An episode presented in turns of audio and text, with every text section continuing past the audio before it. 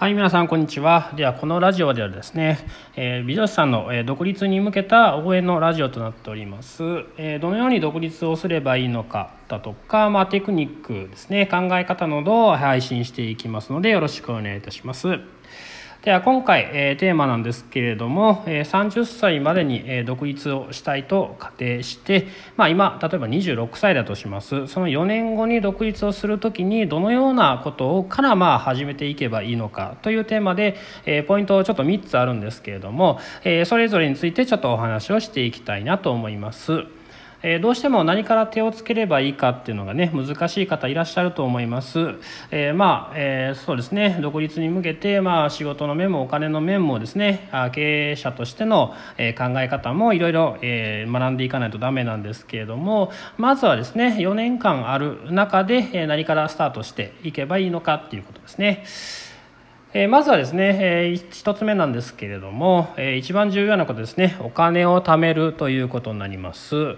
えお金を貯める、えこれがねまあ一番重要かなと思います。正直何にも準備しなくてもお金が余るほどあれば独立なんて余裕でできると思います、えいかにですね独立してから、えまあその貯金を減らさないように経営していくかっていうのもね大事なんですけれども、まあ、お金がねたんまりあれば別にちょっとねミスしたとしても、まあ、立ち直れることはあるとと思いますので、えまずはまお金を貯めるなんですが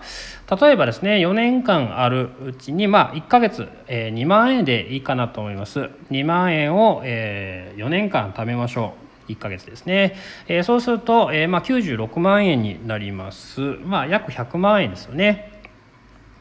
で、えー、まあ独立をする時に例えば、まあ、居抜きでもない限りですね、まあ、最低なんですけれども最低500万ぐらいは、え、かかるかなと思います。1人の美容室だとしても、えー、結構、えー、排水とかですね、まあ、そういうのにちょっとお金かかりますので、まあ、それだけ2300万かかりますかね、えー、ですので500万円ぐらいは、えー、用意しておいた方がいいかなと思うんですけれども。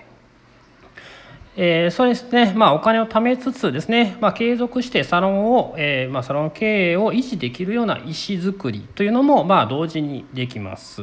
えー、どういうことかと言いますと1ヶ月2万円ですよね。それを4年間貯め続けることによってずっとこう、まあ、サロンを経営していくというような、え、ずっとこう諦めずに続けていくということですね、まあ、それの予行練習になるかなと思います。でですねこのお金をコツコツと、えー、貯めて、まあえー、その努力をですね人に見てもらうことで、えー、その人を信用させることができます。でですね基本的にまあ、えお金というもの銀行とかではなくて公庫というところですね国からお金を借りることがまあ一番多いかなと思うんですけれどもこの公庫ですね、え、公庫の方とこう面談をして融資の、え、まあ相談なりをするんですけれども、え、その時にですね通帳を見せないとダメなんですね。なので例えば96万円入ってますその96万円どうやって貯めてきたかっていう経緯を結構見られるんですね。なのでポーンと96万円誰かから借りてたとか、え違うところから借りてポーンと入ってきた96万円では正直信用はしてもらえないんですね。なので、えそれでは満額例えば希望の金額借りようと思ってもできないことがありますので、えあくまでもコツコツと、え少額でもいいので貯めていくということが大事かなと思います。まずこれが1番ですね。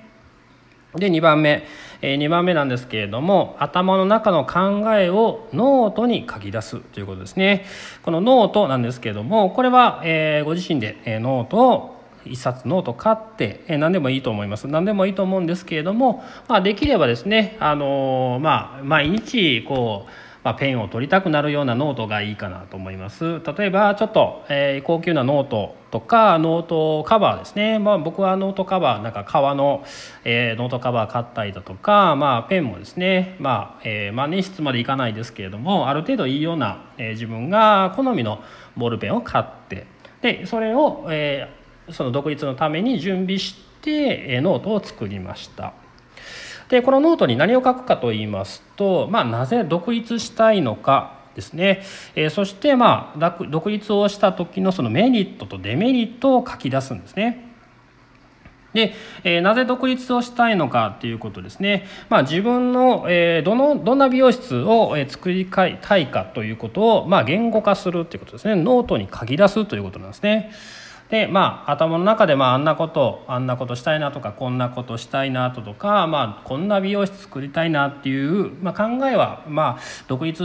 をね目指している方だったらもわもわっとあると思うんですけれどもそれをしっかりとノートに書き出すことによって、えー、まあ目に見えて分かるようになってきますし、えー、振り返ることもできるんですねノートだったら。例えば日付を書いてその日付の書いたところに、まあ、その時の思いなりを書くんですね。でそうなると、えー、見返した時にあこの1年前はこんなこと考えてたなっていうのもしっかり日付を書いておくと見えますなので、えー、そういう積み重ねにもの積み重ねにもなっていくんですね。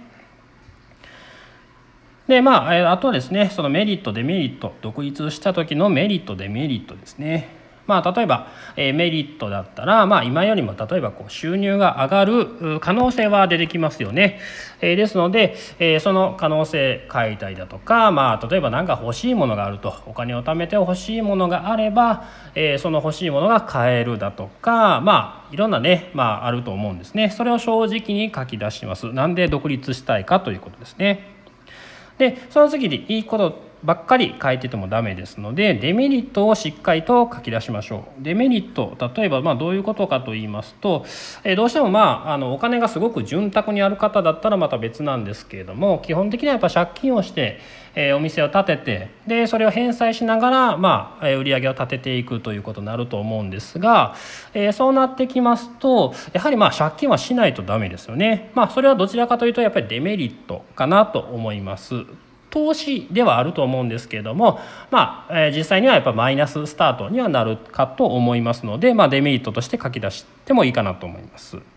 であとは、まあ、集客がねうまくいくかどうかわからないだとか、まあ、そういうデメリットもあると思いますのでそれを書いた上でその横にですね解決策を書くんですね。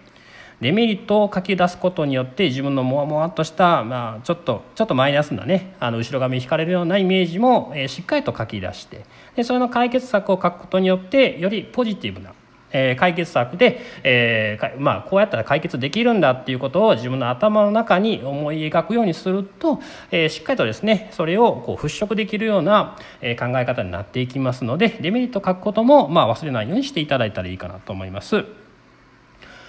はい。では、最後、3番目ですね。3番目、見る目を養うなんですけれども、えこれはですね、経営者になる意識づくりと言います。まあ、という感じですね。例えば、まあ、今働いているサロンがあると思うんですけれども、まあ、頑張って、まあ、経営者になったつもりで考えてみるということですね。まあ、なんでこのサロンはカットがこの金額なんだろうだとか、えー、ここのまあ土地代どれぐらいかなとか、まあえー、まあどれぐらいプラスになってるんかっていうのをなんとなくこう考えるということから始めていってもらったらいいかなと思います。あとはですね、まあ、そうやってこの金額というかこの経営者脳になっていくってことですね。そういう考えをちょっと巡らしてみるっていうのもいいかなと思います。もちろんオーナーとかに聞いてもいいと思いますね。